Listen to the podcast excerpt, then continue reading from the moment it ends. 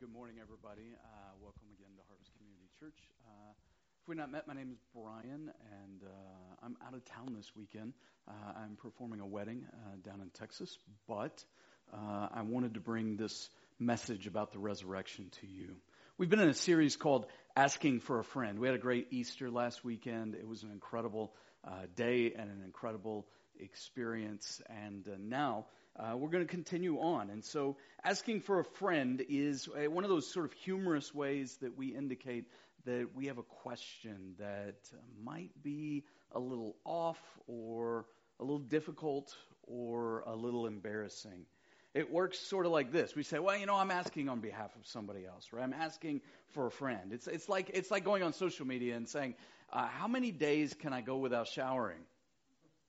Asking for a friend you get the idea, I think. You know, that uh, what if I'm 60 and I have nothing saved for retirement? Asking for a friend. Uh, what, what if you're in college and you're like, I'm just not sure college is for me? Like, how do people feel about dropping out of college? Asking for a friend. That's sort of the idea of these difficult questions we sometimes want to ask. And I think sometimes that in church world we don't ask enough difficult but good questions. And so in this series, we're asking a lot of them. Last week we were talking about uh, whether Easter can really make a difference in your life. And today is, in a sense, sort of a part two of that, uh, because today we're going to talk about the resurrection. And the weeks ahead, we're going to ask questions like, why does God care who I sleep with? We're going to ask, you know, life is painful and difficult, and I'm considering giving up. I'm considering suicide. What does God think about that? Now, I, I'm not, but there are real people in our world who are. Probably some of you.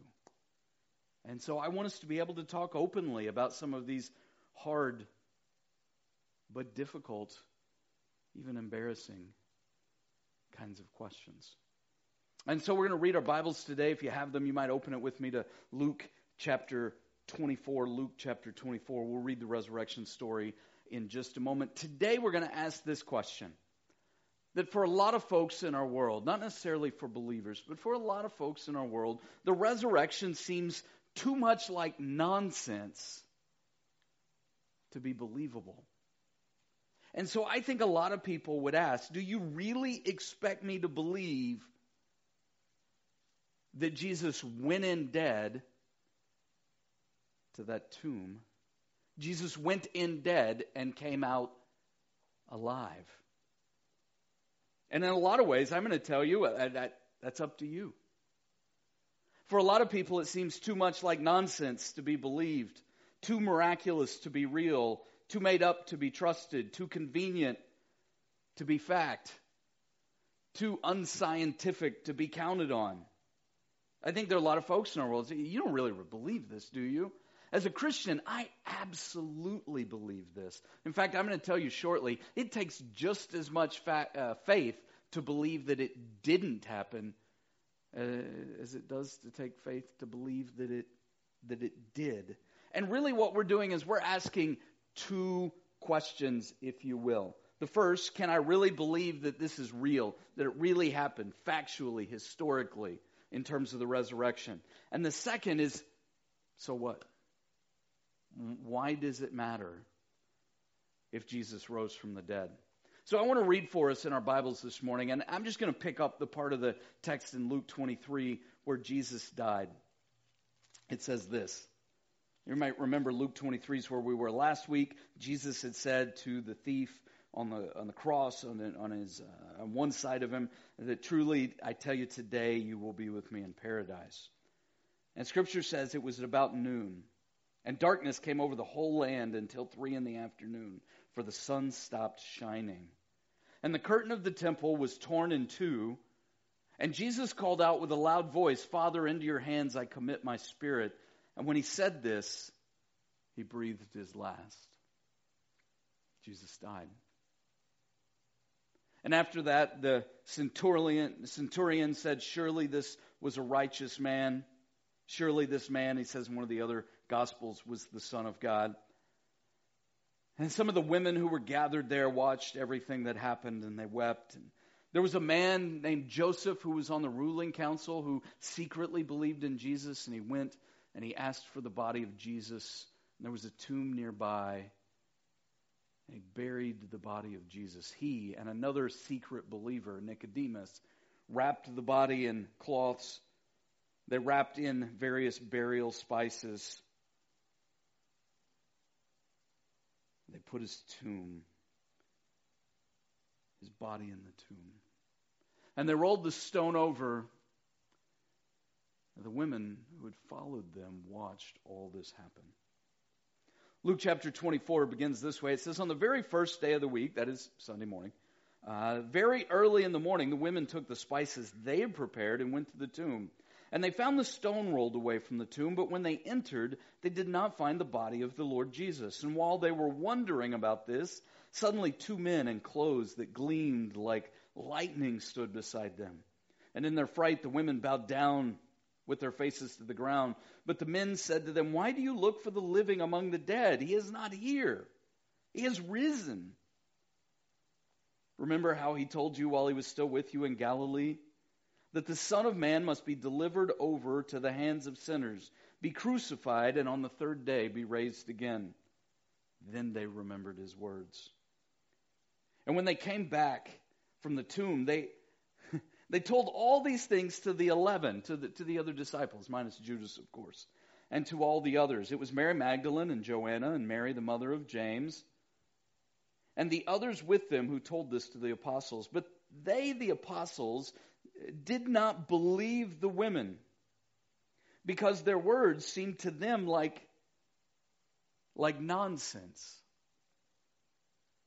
It turns out that the very first followers of Jesus thought the idea that Jesus had risen from the dead, the very first believers, their first reaction was that this seemed to them like nonsense. Peter, however, got up, Peter being one of the original disciples and uh, easily one of the leaders among the twelve. Peter, however, got up and ran to the tomb, and bending over, he saw the strips of linen lying by themselves, and he went away wondering to himself what had happened. Now, the Gospel of John kind of fills this in a little bit because actually John and Peter both went to the tomb to look in. So listen to these words from John 20. This is verses 5 through 10. I'm going to read it from the ESV um, because I, I think it just adds something I think that's helpful. It says, John 20, verse 5, and stooping to look in, Peter saw the linen cloths lying there, or rather, John saw the linen cloths lying there, but he did not go in. So, just to get the picture, he peers into the tomb. John gets to the tomb first, what John tells us, a little competition going on between he and Peter. He gets there first and he sees, but he doesn't, he's not the first to go in. But he sees the linen cloths lying there, and they're, they're, they're still laying out on that slab as though there had been a body in them, but there they are, laid out as though a body had been there. And then Simon Peter came following him, and went into the tomb. And he saw the linen cloths lying there, and the face cloth which had been on Jesus' head, not lying with the linen cloths, but folded up in a place by itself.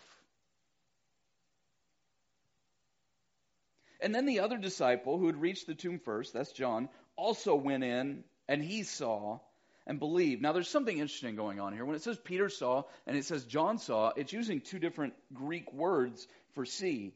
It's, it literally is telling us that when Peter arrived, he rushed in and he saw, uh, uh, sort of theorized is the, the Greek word in a lot of senses. He, he beheld attentively the grave clothes and the separate burial cloth. In other words, he saw them and he was putting together the puzzle in his head. What happened to Jesus? But he didn't yet believe.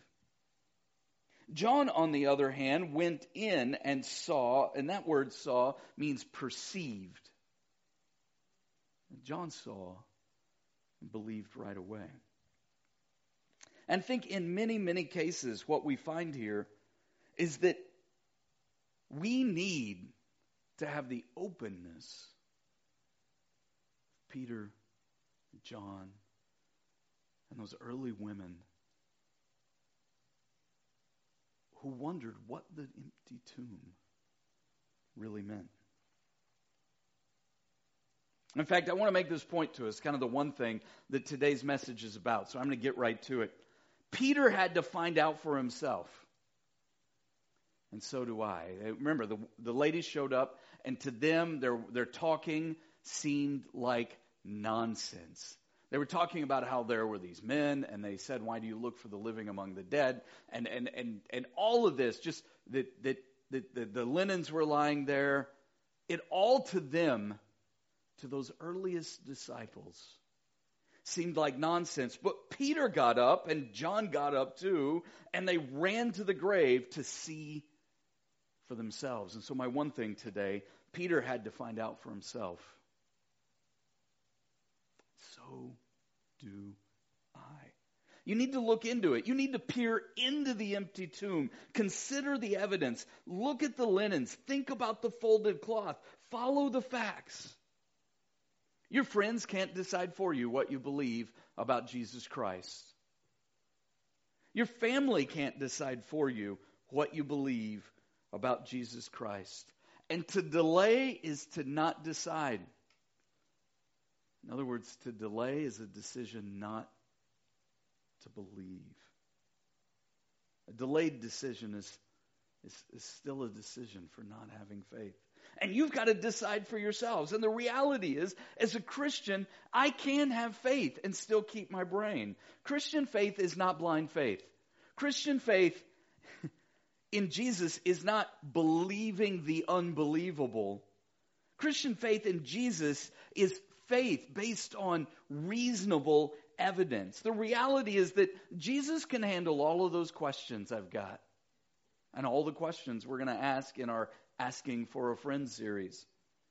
It takes just as much faith to believe the resurrection is made up as it does to believe that the resurrection is all real. You weren't there. I wasn't there. We're going on the words uh, that someone historically has passed on to us. So I want you to look into the facts. I want you to peer into the empty tomb. And I want you to recognize that, that to believe that this was faked requires just as much faith as believing that it's all real. And in a sense, it's not whether to have faith or not to have faith. It's just a decision as to which kind of faith you're going to have. So I want us to just think logically back through the story for a few minutes. And I want you to think about it this way to fake the resurrection, the disciples who were on the run for their lives, who thought that they would be arrested and crucified as well. And in some cases, later they were.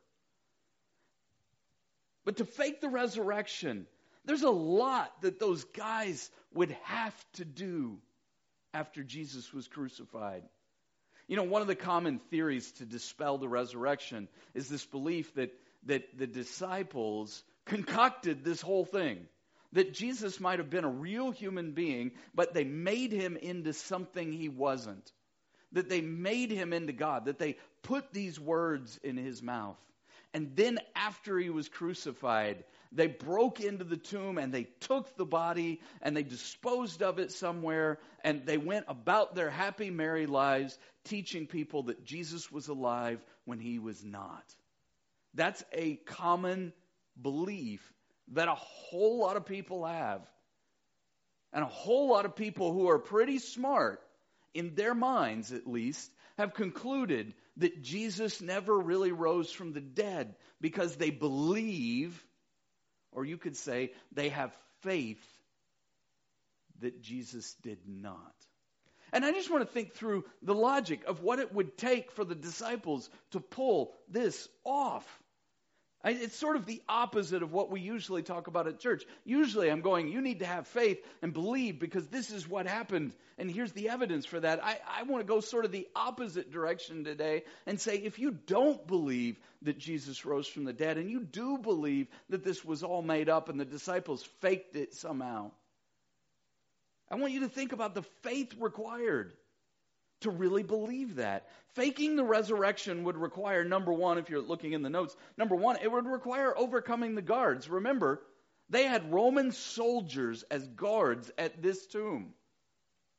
So, these sort of bumbling disciples had to show up ready to overcome the Roman guards who were likely larger than they were, better equipped than they were, and they were soldiers. They would have had to have overcome those multiple guards. Then they would have, if they were going to fake this, faking the resurrection would require removing and hiding the dead body. So they'd have to go in, they'd have to oh, move the stone away, which is no easy feat in and of itself.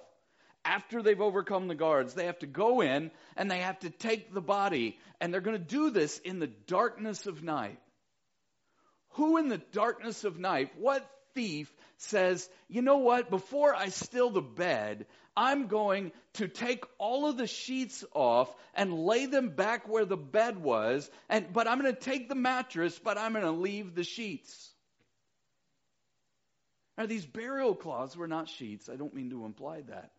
But they were left behind and they weren't taken. If I was going to steal the dead body of Jesus, this is get in, get out you would have me believe that they got in, overcame the guards, moved the stone, got in, unwrapped the body of Jesus, and then laid those burial cloths back out.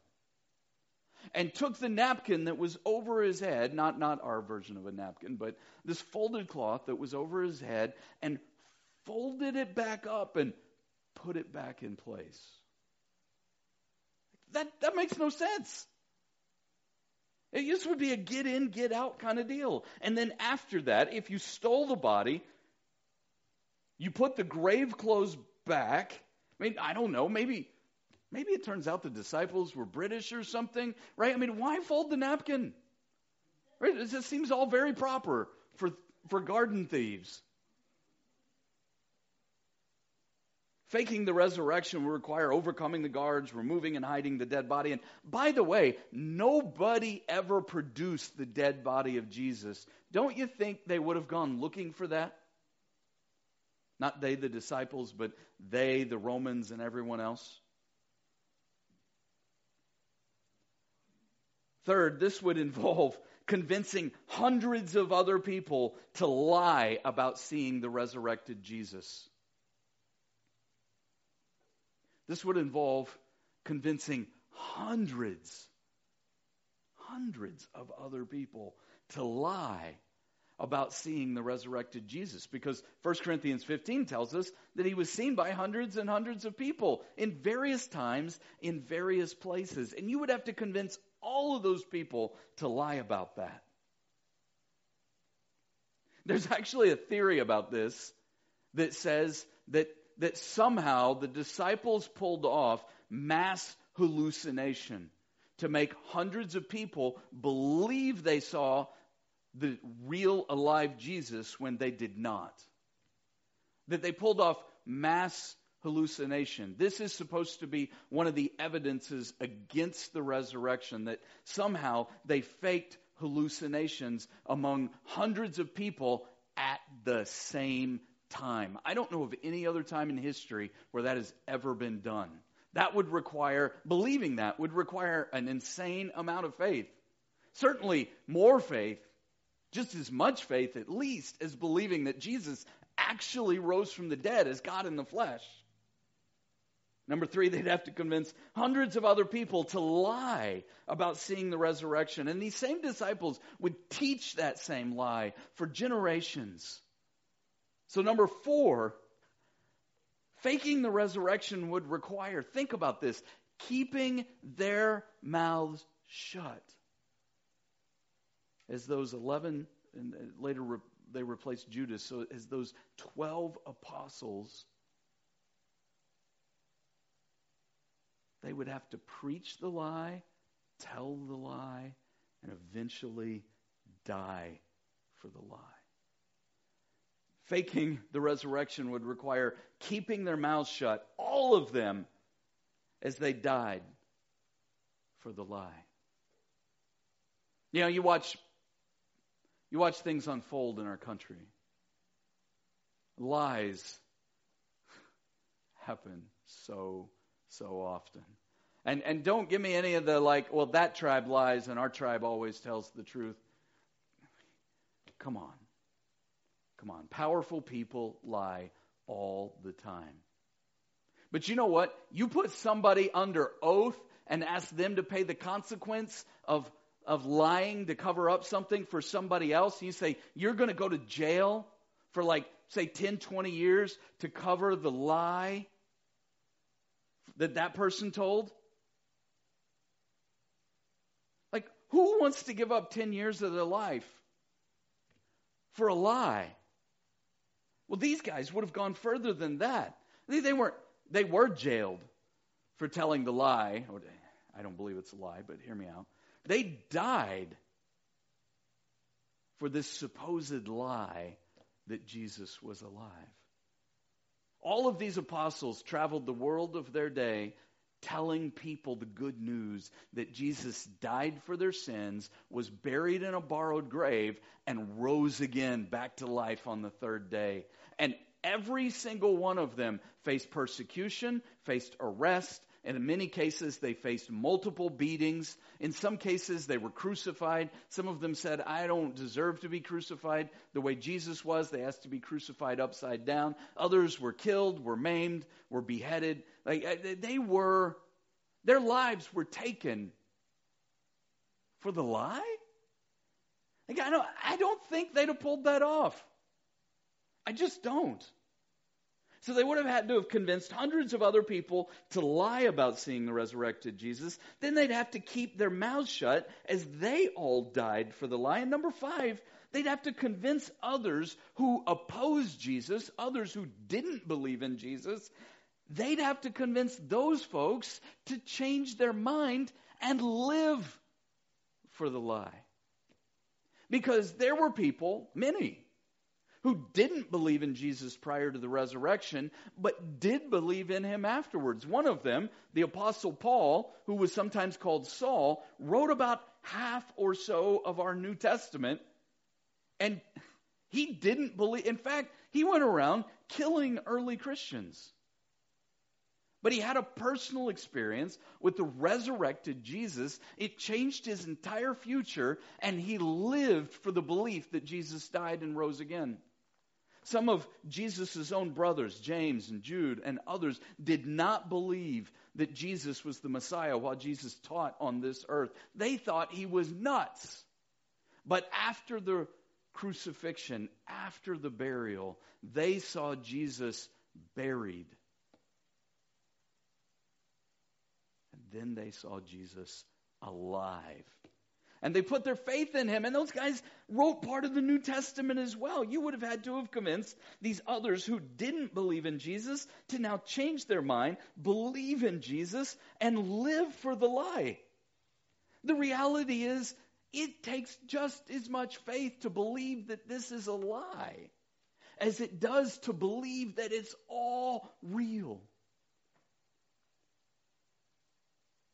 All real.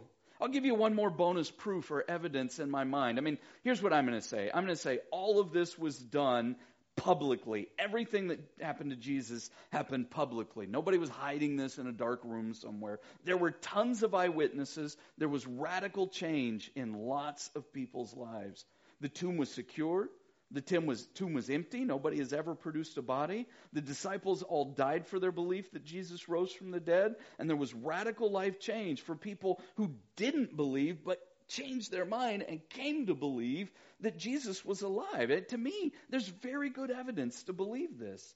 I'll give you one more.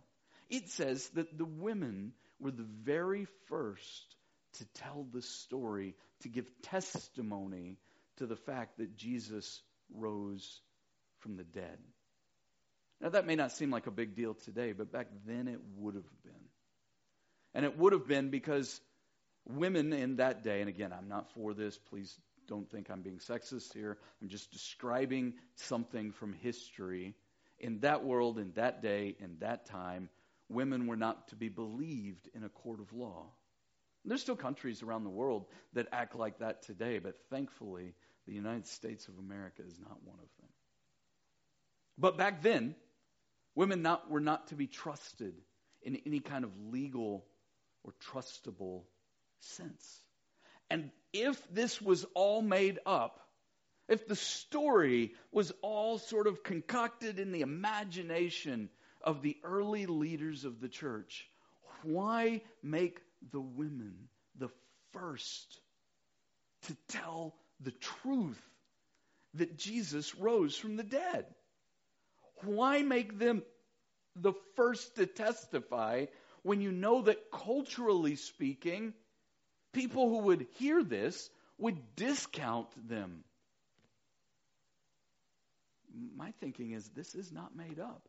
This is what really happened. If Peter and James and John and all those other guys, if they made this up back in the day, way back when, if they were sitting in some room somewhere saying, wouldn't that be great if we made up this story that Jesus rose from the dead?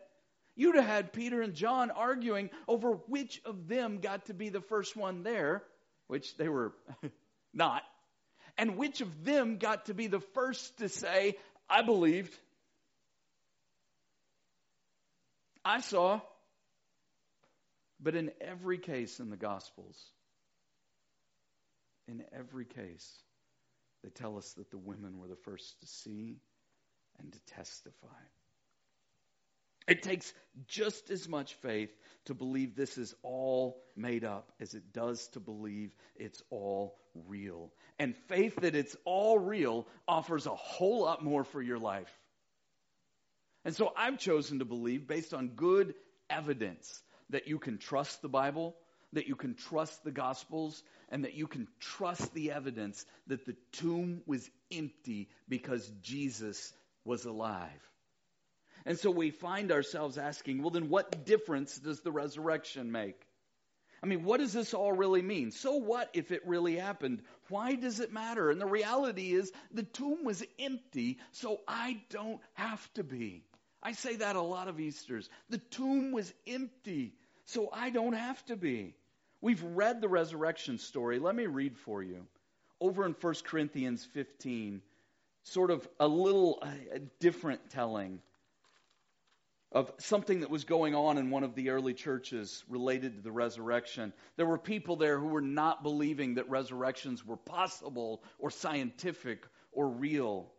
And, and Paul writes to them, who, who himself did not believe, persecuted Christians, was responsible for their deaths, tried to stamp out early Christianity, had a personal experience with the resurrected Jesus, and changed the entire direction of his life in order to tell the world that Jesus died and rose again.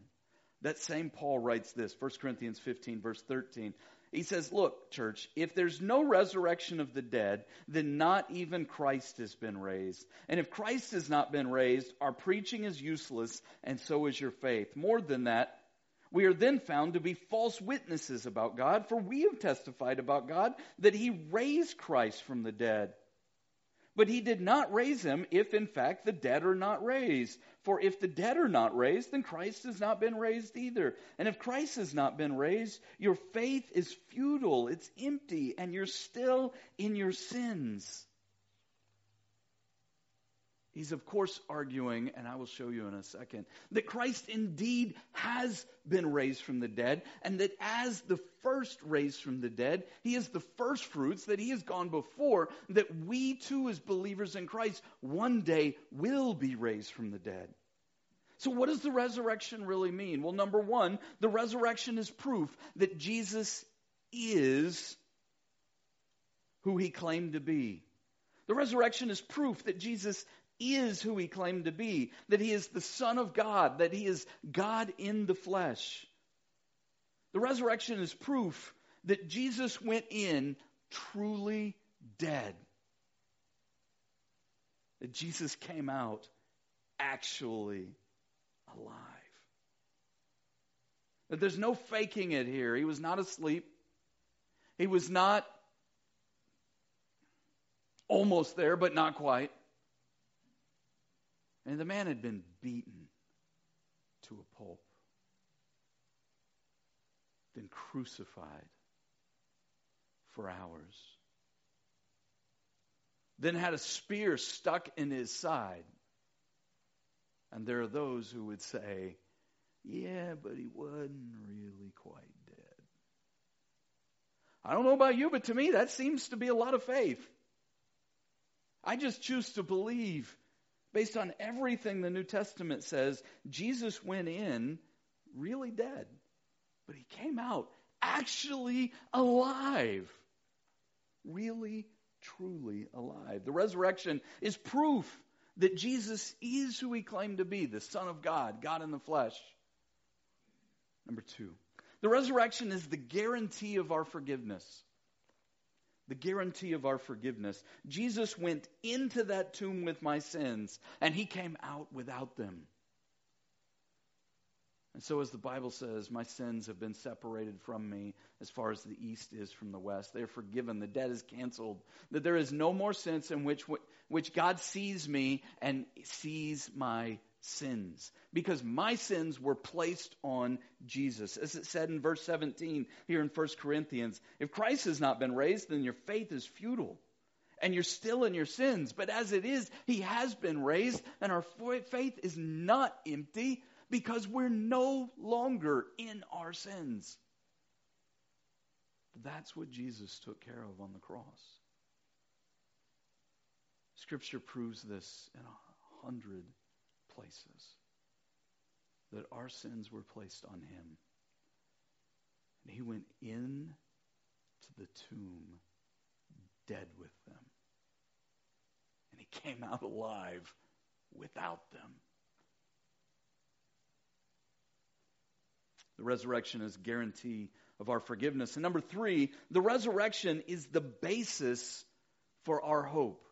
The resurrection is the basis for our hope. Jesus went in with the worst thing, and he came out with the best thing. The resurrection really is the basis, the entire foundation of all of our hope as Christian people. Jesus went in dead, came out alive. He went in with death as the enemy, and he came out defeating death. He came out alive. This is the basis for our hope. Think about what Peter and John and the women who followed Jesus and all of the other disciples were carrying. When Jesus was arrested, all of their hopes were dashed. Peter himself denied that he knew Jesus multiple times. Most of them scattered and ran for their very lives. The women followed as Jesus was uh, not only arrested, but then tried and then taken to Golgotha where he would be crucified. And the women were there and wept, and John was there, the only one of the male disciples to follow Jesus all the way to the cross. And they wept. And everything from the last three years of their lives, their hopes, their dreams, their faith, their beliefs, all of it died when he died. And all of that went into that tomb. Jesus went in with the worst thing, and he came out with the best. I love this quote from Frederick Buechner. Frederick Buechner once wrote that resurrection means the worst thing is never the last thing. What a powerful statement. It's my favorite quote of his. Again, Frederick Buechner. He wrote, Resurrection means that the worst thing is never the last thing. His point is that God still has something to say. And I'm guessing there are a lot of things in your life, painful things, that seem like they get to define you. That there are a lot, thing, a lot of things you've gone through that you experience in this world that just seems so painful and broken and regret filled, so difficult, so hard, so overwhelming, that those things feel like they get the final say and the final word about your life. But the resurrection says they do not. God gets the final word. In fact, the resurrection says that death does not get the final word for Jesus, and death does not get the final word for you and me. One day in the future, God says, believers in Jesus will rise from the dead, just as Jesus did. That life is real and death is defeated. That, my friends, is such real hope. Listen to Paul's words in 1 Corinthians 15, verse 20. Christ has indeed been raised from the dead, the firstfruits of those who have fallen asleep. For since death came through a man, he's talking about Adam, then the resurrection of the dead also came through a man. For as in Adam all die, so in Christ all will be made alive, but each in turn. Christ the firstfruits, and then he who comes, when he comes, those who belong to him. And then the end will come. And when he hands over the kingdom to God the Father after he has destroyed all dominion and authority and power, for he must reign until he has put all of his enemies under his feet. And the last enemy to be destroyed is death. And the book of Revelation tells us, and so does the rest of the Bible, that there comes a time, in time, at the end of time, when death no longer wins. In fact, when death no longer exists, reality is there's hope because Jesus is alive. Because of the resurrection, the worst thing, it's never the last thing. And if you've got pain in your life, maybe you've lost someone Maybe you've lost someone in your family. And this brokenness over that, I just tell you, there's hope. There's hope in the resurrection. You know, I want to end with our two prayers. We always end our services with two prayers. The first, a prayer of salvation. The second, a prayer of application for those of us that are disciples who've already given our lives to Christ. And if you need Jesus today, maybe today you're convinced to change your mind. Maybe right here, right now, whether in the room or online. Maybe you're in a place to say, you know what? Jesus died for my sins. I'm going to put my faith there. I believe that he's really alive. Maybe you'd pray just like this with me Dear Jesus, I don't deserve any of this you've done for me. But I turn to you and I change my mind and I put my faith in you. I ask you to forgive my sins based on that cross. And I ask you to take over my life and be my God Change me. Transform me. Make me like you, Jesus. Jesus, I believe you're alive today. Since you're alive, do in my life everything you want. Jesus' name. Amen. If that's you, I would love to celebrate that. We celebrate that in big ways. We celebrate with baptism. We will celebrate baptism here in just a few weeks. And we would love to celebrate that with you. That said, I know a lot of you prayed a prayer like that a number of years ago, and a lot of you do have faith that Jesus rose from the dead. I hope that this just encourages that, reminds you the resurrection is so, so good. Maybe you'd pray this prayer of application with me. Dear Jesus, Thank you for this encouragement of our belief in the resurrection.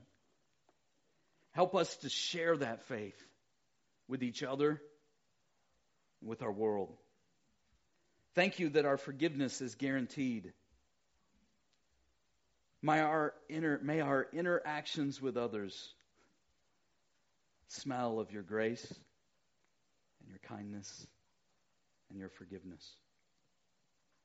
Thank you that the resurrection means hope. And when the worst things happen in our lives, we put our hope in the fact that you will still have a final word to say. That hope wins because the resurrection wins. We trust you, Jesus, we pray in your name. Amen. Amen. That's worth celebrating, isn't it?